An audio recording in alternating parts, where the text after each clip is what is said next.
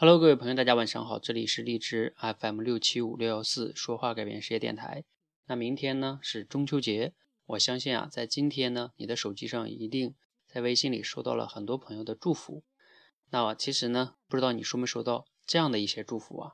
就是他发了个群发的短信，什么我转你三千五百块钱呀，还有什么我通过了你的好友验证啊，啊，反正就是那种骗子，对吧？啊，群发的骗子短信。啊，反正呢，我是非常非常讨厌这样的给我发的微信的，这样的祝福我宁愿不要。那他们发的祝福呢，无非就是祝福你啊，中秋节快乐，又不发红包，然后你说我怎么快乐呢？OK，那我呢一直就比较实在哈，那中秋节来了，我也不想祝福大家快乐，那我想怎么样呢？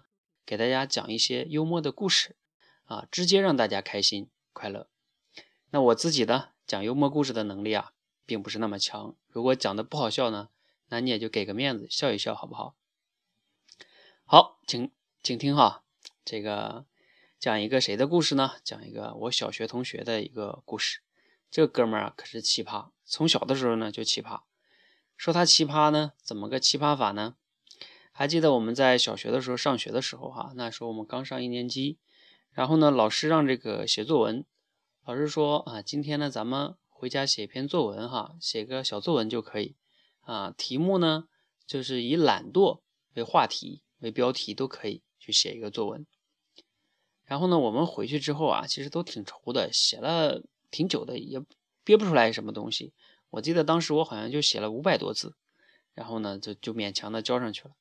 而呢，我们班这个哥们儿就很奇葩哈，当时交上去三页纸，哎，老师在翻这个作业的时候就发现，哎，这个。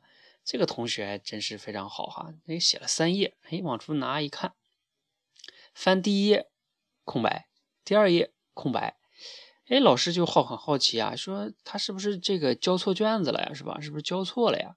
然后就叫他，哎，那个，那你过来啊，你是不是交错了呀？然后他说啊，老师没有，我我有写字的，你翻到第三页。然后呢，老师翻到第三页，老师看完了就哭笑不得哈，为什么呢？第三页写了一个，这就叫懒惰啊！这是我们发生在小学一年级时候的一个事情哈。啊，忘了哈，说忘说这哥们了。这哥们呢，啊，叫小刚啊，化名哈，你就记得他叫小刚就可以了。啊，这个小刚呢，他家呢也比较有钱。然后呢，这个有一次呢，他家就是宴请一些亲戚朋友啊，然后呢吃饭。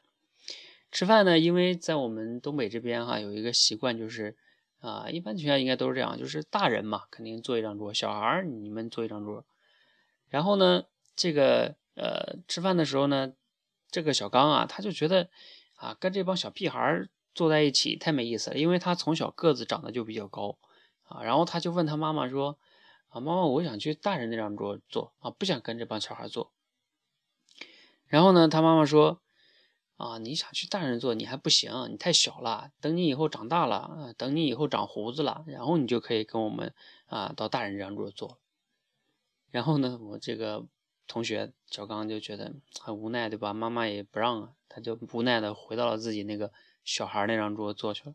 正在他坐准备吃饭的时候呢，因为这个桌上菜都比较香嘛，然后突然间就跑过来一个小猫，在那喵喵的想上桌子吃的那感觉哈。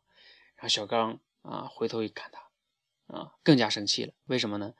因为他看见小这个小猫啊有胡子，然后呢，他就跟小猫说：“去上大人那边坐去，你不是有胡子吗？”啊，这就是他的另外一个故事哈，反正特别有意思。他小的时候的这个幽默故事特别多哈，以后有机会大概给给大家分享，再给他讲一讲我们，因为现在都长大了嘛，给他讲一个后来他长大之后我们在大学的时候发生的一些事情哈。有一次我们去吃早餐。然后呢，啊，因为那天吃的包子，然后呢，他还特别能吃啊。当时他自己要了六个包子，啊，然后呢，吃完了之后呢，啊，吃不下去了，吃饱了，然后人家老板就来这个结账嘛，啊，老板就说，他就问老板多少钱一个呀？老板说两块钱一个。他一算，哎呀，十二块钱。然后他就跟老板说，哎呀，早知道吃到第六个就能饱的话，前五个就不吃，啊，搞得人家老板 很是吃吃哭笑不得哈。没碰见过这样的顾客，OK，啊，还有一次是什么呢？我们去那个同学聚会，然后呢，就是在一个饭店吃饭，嗯，这个反正大家也喝完酒嘛，吃完饭之后啊，还说他特别能吃嘛，所以他就非得要点主食啊。结果呢，人家就给他盛了点主食。人家本来是那个点儿吧，我们当时吃的饭点不对，是九点多才去的。人家那个米饭什么都卖完了，然后人家后来给他盛了点米饭过来。然后他吃完了之后呢，他刚吃了几口，他就给人家服务员叫过来了。我们还以为怎么了呢？他就说：“服务员，你这饭是怎么回事啊？”服务员说：“怎么了？你这饭怎么还好几样呢？”